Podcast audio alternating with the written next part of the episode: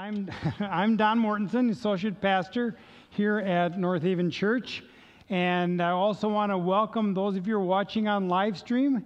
We're glad you're part of the service today. I want to welcome and I want to greet everybody and wish you a Happy New Year. How's the New Year going? You're on day 3, all right? You're not already looking forward to 2022, are you? All right, well, I hope it's going well. Matthew, can you turn those lights up a little bit? I'm getting old and I can't see without them. Thank you. I've entitled my sermon today, 2021 for the Sake of Others. I want to begin by reading a passage that's familiar to most of us. It comes from Mark chapter 12. We're going to look at verses 29 to 31. Here Jesus was approached by a scribe. Now a scribe is one who copied the Hebrew scriptures. They would be meticulous copying those scriptures, counting the letters and making sure there were no mistakes. And by the time Jesus came to earth, it was a class of men who knew the law and who opposed Jesus. So this scribe approached Jesus and trying to trick him. So he asked the question, "What is the greatest commandment?" And here's Jesus' response.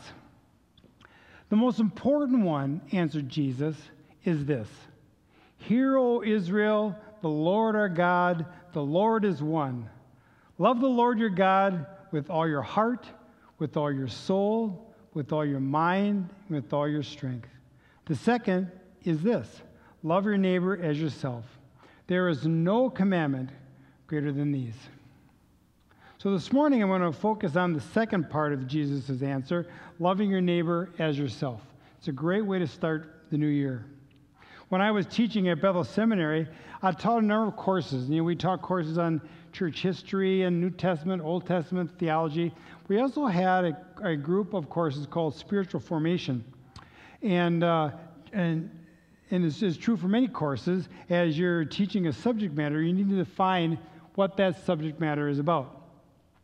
So in defining spiritual formation, I used the definition of Roger Mulholland. Roger Mulholland, Dr. Mulholland, was a professor at Asbury Seminary, and here is how he defines spiritual formation in his book titled Invitation to a Journey. He said this: "Spiritual formation is a process of being conformed to the image of Christ for the sake of others." A process of being conformed to the image of Christ for the sake of others. I really love this emphasis on why we're being conformed to the image of Christ. It's for the sake of others.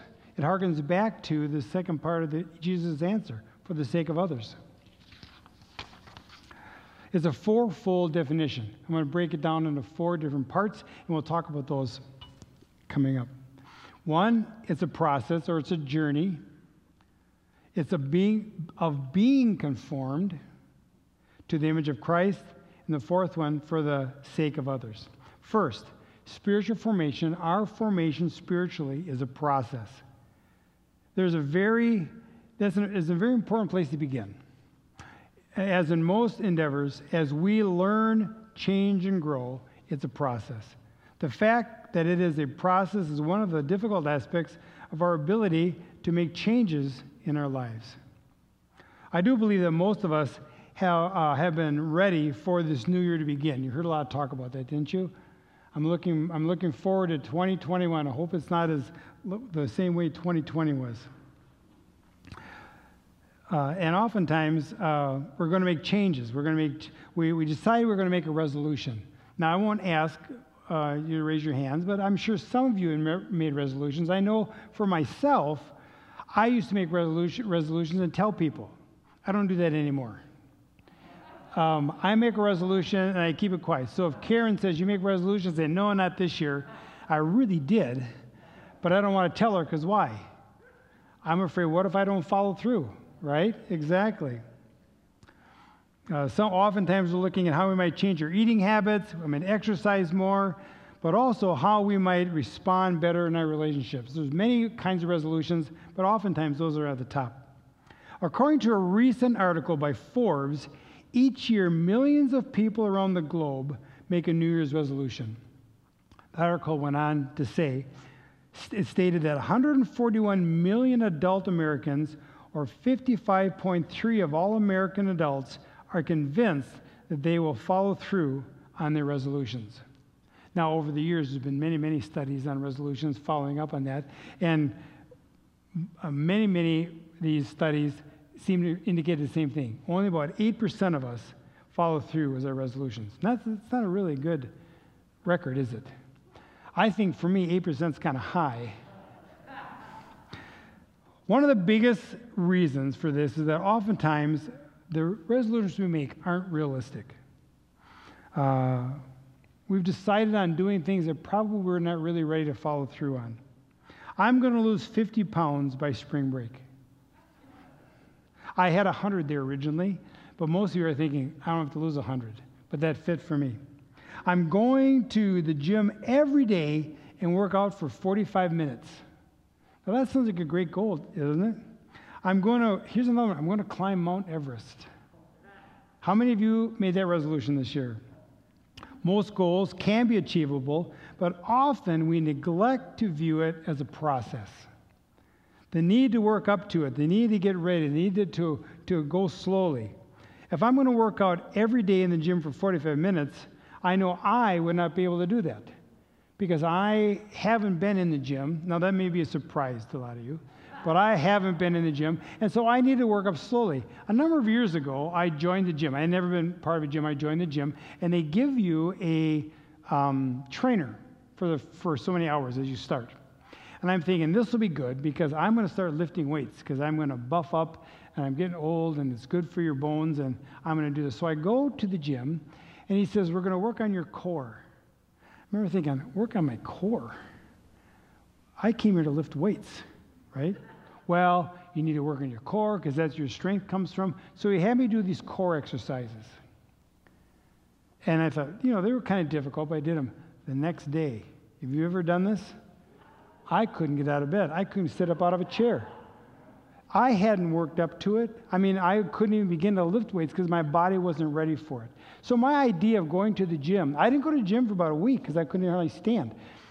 The idea of this being a process is something that we got to understand, that if we're going to be successful in any endeavor, we have to look at it as a journey, as a process. Many of our staff members remember that about 3 years ago, Daryl was gone, and we were still looking for new pastor. That's before Pastor Adam came. And I was at a conference with World Vision. And one of the staff members at World Vision was someone we've known for years. And he came up to me and said, Don, so we're going to get a group of people next year to climb Mount Kilimanjaro in Africa. I'd like you to join us. So what was my response? Fantastic. I'm in. Sign me up. I've got a year to get ready. Now, that probably is realistic. Maybe not for me, realistic, but for most people, if you had a year to get ready, is realistic. So it's busy. It's a hard time. Daryl's gone. We're kind of doing everything, trying to make sure everything stays afloat. And 3 months go by, and I go, well, that's okay. I've got 9 months to get ready, right? A little while later, I look, wow, I got 6 months before we go. And then it's like 4 months, and I realized there's no way. I'm not going to. I did a workshop. I was asked to do a workshop, Sherry and I, my wife Sherry, down at, I can't remember the name, the church that Alex just went to. What's the name of that church? What's that? No, he went to Westwood. He went to Westwood Church down in Chanhassen. We were asked to do a workshop there on marriage, so we went down there. And they've got a big building, and we were in the lower level. And I had like 4 months to go before I climbed Mount Kilimanjaro. And I was coming up the stairs from the lower level to the main level, and I was puffing just getting up the stairs. And I said, how am I going to go to climb Mount Kilimanjaro when I can't even climb a flight of stairs? So that's where we realize that this whole idea of process is very important. And that's also true for our spiritual formation. Here are some of the things I would hear sometime. I'm going to read through the Bible twice this year and pray for an hour every day. Now, that's a wonderful goal. The goal isn't bad, right? But if we haven't been reading the scriptures, if we haven't spent time with God in prayer, we probably won't go many days where we're reading the Bible so we can get through it twice in a year, and then we're praying for an hour a day. We need to start out saying, I'm going to read the Bible. My goal is I'm going to read the Bible 5 days out of the week. And I'm going to pray for 5 minutes, maybe work up to 10 minutes. Because the process of this relationship I'm creating with God begins to happen over time. And we're not all of a sudden go from having no spiritual formation activities in our life, no spiritual disciplines, to all of a sudden being able to do things that are way beyond our imagination. Here are some passages that speak to the idea that it's a process. Ephesians chapter 4. Speaking the truth in love, we will grow to become, in every respect, the mature body of Him who is the Lord, that is Christ. Paul's telling us what? This is a process. This is a journey. We will grow to become. I think we'd like to think, boy, wouldn't it be nice if I could just get zapped by the Holy Spirit and I was there. But it's like exercise, like eating, it's like whatever. We need to discipline ourselves in the process. It's like a couple of verses earlier in 4:13. Until we all reach unity in the faith and in the knowledge of the Son of God and become mature, attaining to the whole measure of the fullness of God, of Christ. Until we all reach. We're in a journey. We're all involved in this process. So I'm not sure about you, but there have been times I've thought, over the years, I'm not really pleased with my relationship with God and how I've allowed Him to enter my life. So I've got big plans for this year. And maybe at times I bite off more than I can chew, and I make these resolutions, make these commitments to God, and then 2 or 3 weeks later, I'm not doing it anymore. And what do? Instead of enjoying the process and learning how to gradually get into that, I just say, it's too hard. And we quit. And maybe that's happened to you at times. This concept of process or journey is difficult for many of us because it moves against the grain of our instant gratification culture. Now, those of you who have ever done a short-term missions trip or been overseas for an amount of time, especially in third world countries, you realize that you may think, I don't need things done immediately. I don't have instant gratification. When you go to other countries, you realize, wow, we really do live in a culture where we expect things to be done immediately.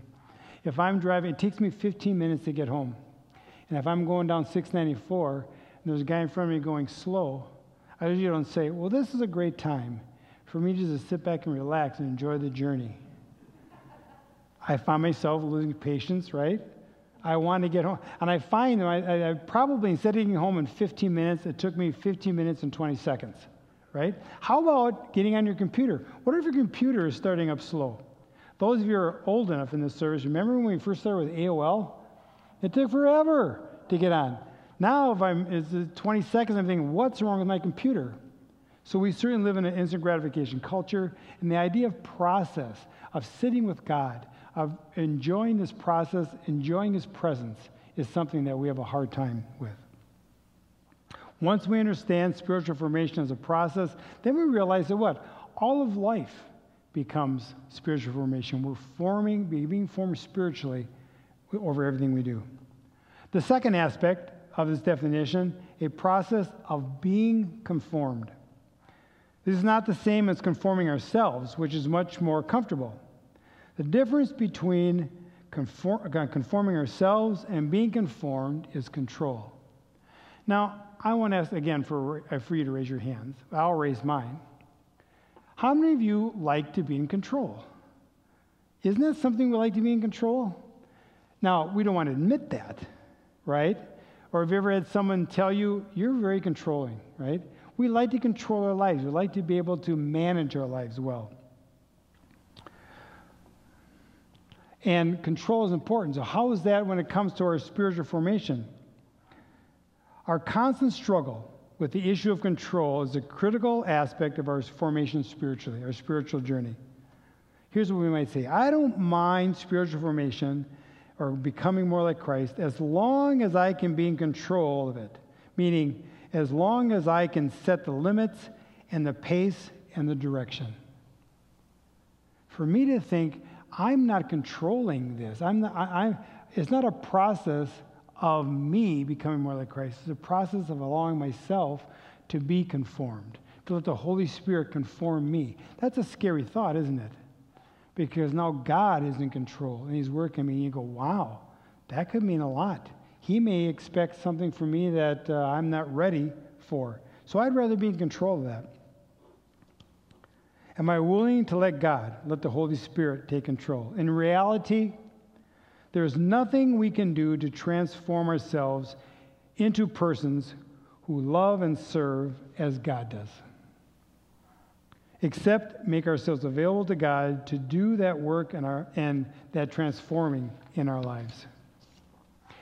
Here's a couple passages I'm going to look at in Jesus' ministry, right? Jesus was God. Well, certainly he could control himself, right? But what did Jesus do? Jesus emptied himself. He subjected himself to the will of the Father.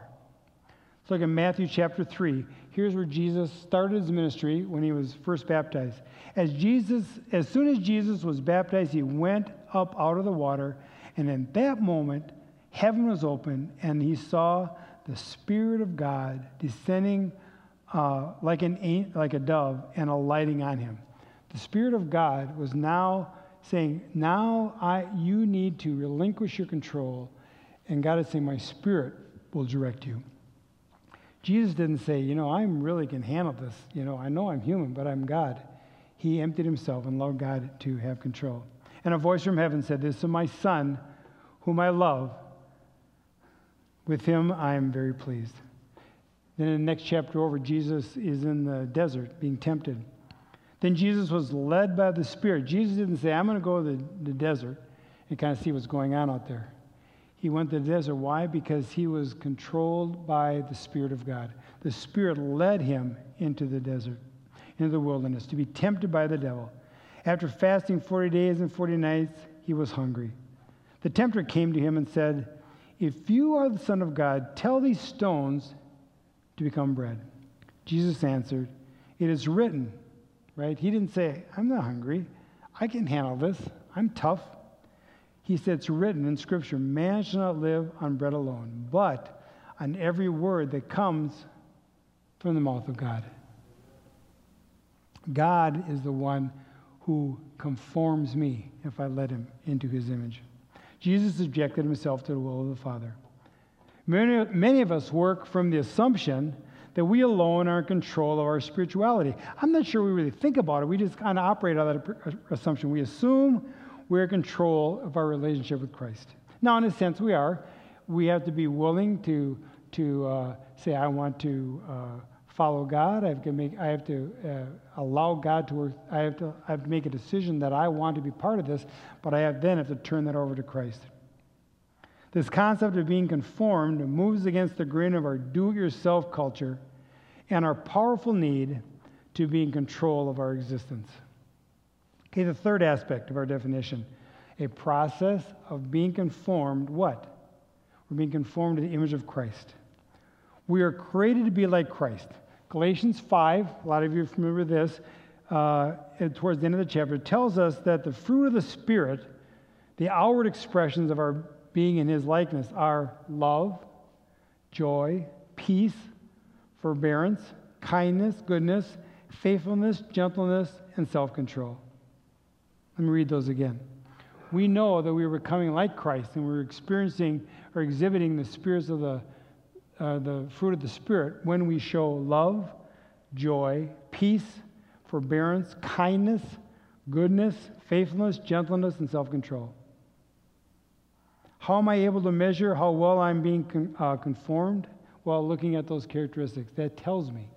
And when I'm not loving, when I'm not kind, when I'm not gentle, when I don't have self-control, it shows me that I'm still in the process of becoming more like Christ.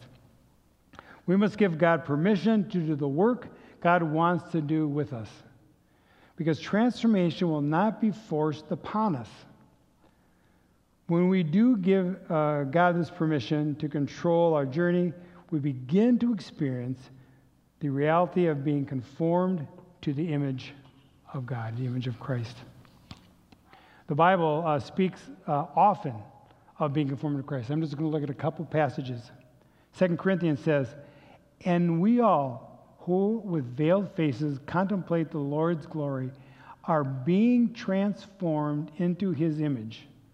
Now, it doesn't say, I'm choosing to be transformed. It's saying, I'm allowing what? I'm allowing the Spirit in my life to what?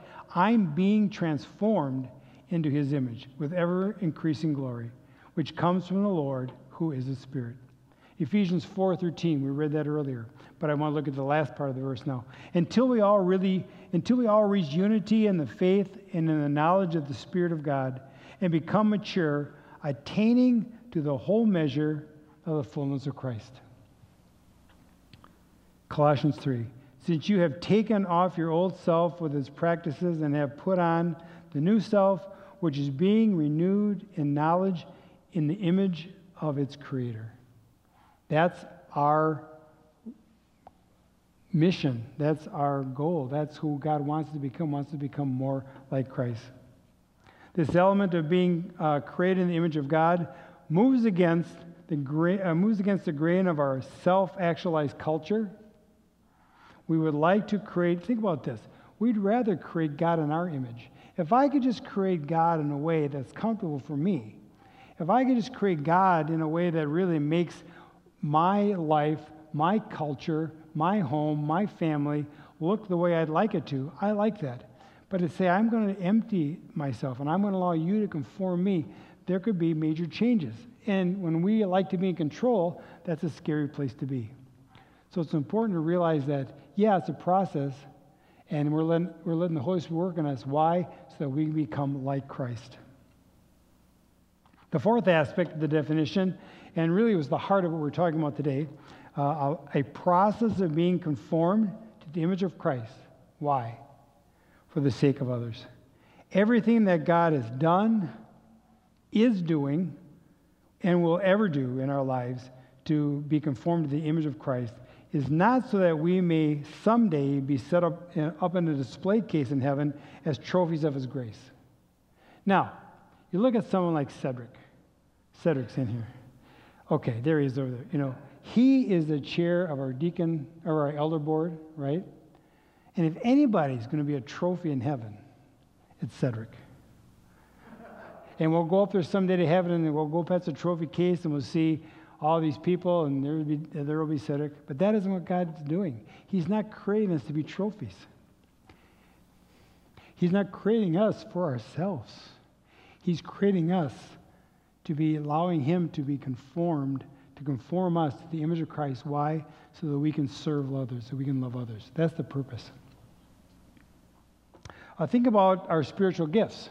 We talk about spiritual gifts often in our churches. And we know that when we begin to follow Christ, we are given spiritual gifts, at least one spiritual gift. Many of us, most of us, more than one spiritual gift. And we don't choose those. Some gifts are more demonstrative, right? You see more. I've said, you listen to Alyssa and Dave, and you go, that's the gift I would like. I love their voices. I love music. I want God to give me that voice. But why am I desiring that? Scripture tells us not to desire gifts, because the gifts aren't given for my benefit, right? They're not given to me so that I can shine and look good. The reason that Alyssa and Dave and all of the rest of you who are involved in church services, God gives us those gifts what? For others. To serve others, to love others, to care for others, to support the fellowship. Becoming like Christ should be our life's pursuit. The pursuit to live our lives for the other, for the sake of the other.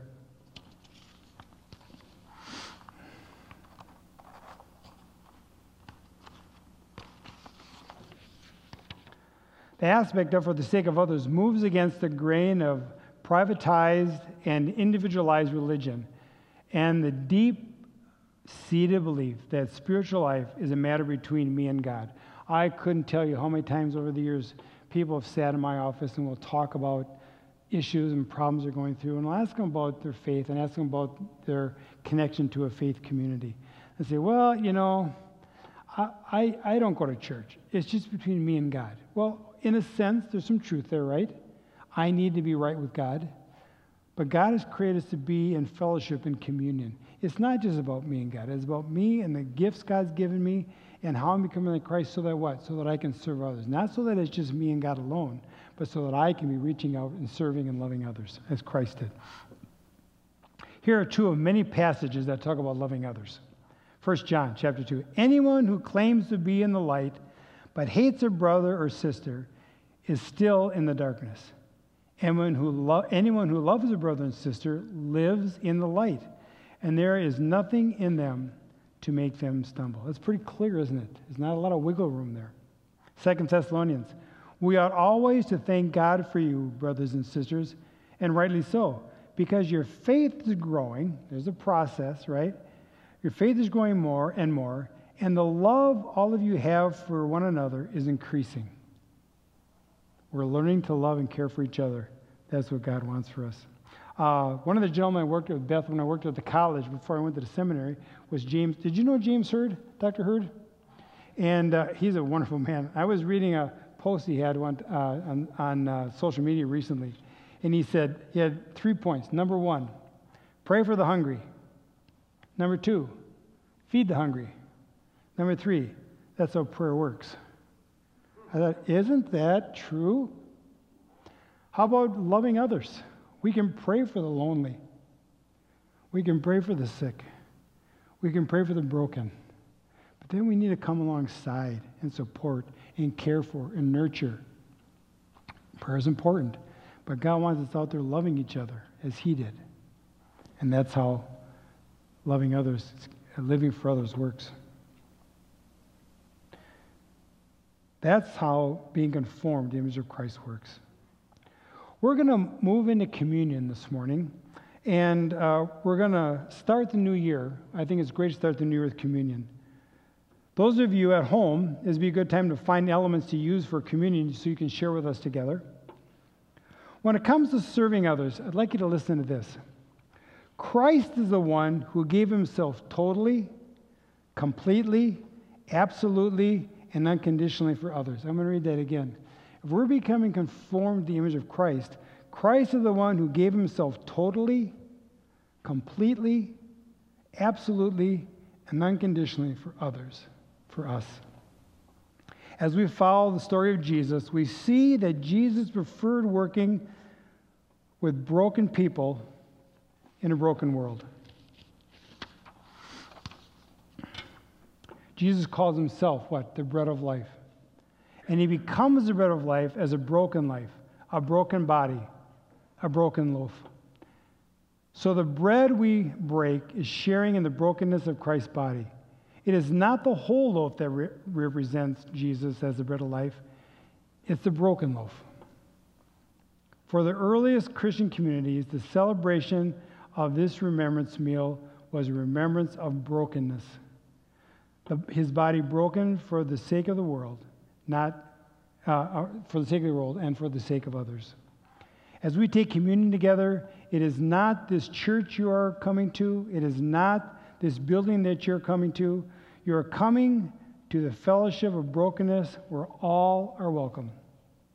We come to celebrate and remember what Christ has done for us. Christ, the suffering servant, the broken one, who ascended into His glory with His wounds still visible. The wafer that represents the broken bread we are about to share brings all of our brokenness together. Where together we recognize a living Christ. We recognize Jesus, not by His muscles, but by His scars. It's a broken bread we share. It's a broken life we live. Because not only bread, but life itself can really only be shared when it's broken. So this is not the case of the perfect church welcoming perfect people to communion together. We are all marked by sinfulness and failure, and we are all here we're all here for the sake of others. If we have to be perfect to share this communion together, not many of us will make it, but we can find God's healing and wholeness here. So I invite you to share communion together, not because you are strong, but because you are weak. Come not because of any goodness of your own, but because you need mercy and help from God and from others as well. Come because you love the Lord a little and you would like to love him more. Come because he loves you and gave himself for you. Let's pray. Heavenly Father, you have called us to be a people for your own self. And so help us to unify in spirit and in purpose to do the things you have appointed us to do. And this includes partaking and participating in your communion as a body. Since this is your body, the church, we know that you are present with us. Your body broken and your blood shed for a once and for all sacrifice. We are overwhelmed by such amazing grace that we cannot even express it in words or prayers. We thank you, Lord, for this bread and this cup. And now, in a spirit of unity, we all partake and give you the glory for your amazing grace. In Jesus' name we pray. Amen. So take your wafer if you're here or your bread if you're home. On the night that Jesus was betrayed, he was sitting with the disciples and he took bread and he broke it and said, "This bread, this broken bread represents me, my broken body, that I have shed. I've broken this for you. Whenever you eat it, remember me."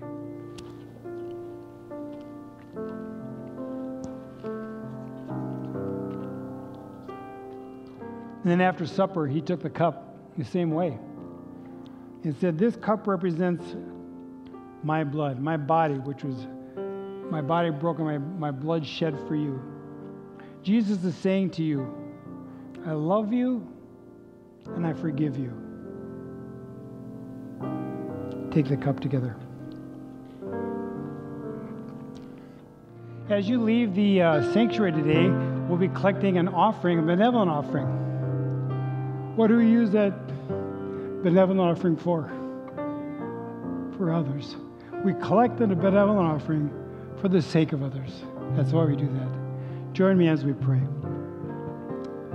Father, may we join you in the process of allowing your Spirit to conform us to the image of your Son, Jesus Christ, so that we may love others, serve others, and reflect your grace to others. In Christ's name, amen. Happy New Year. Have a great week.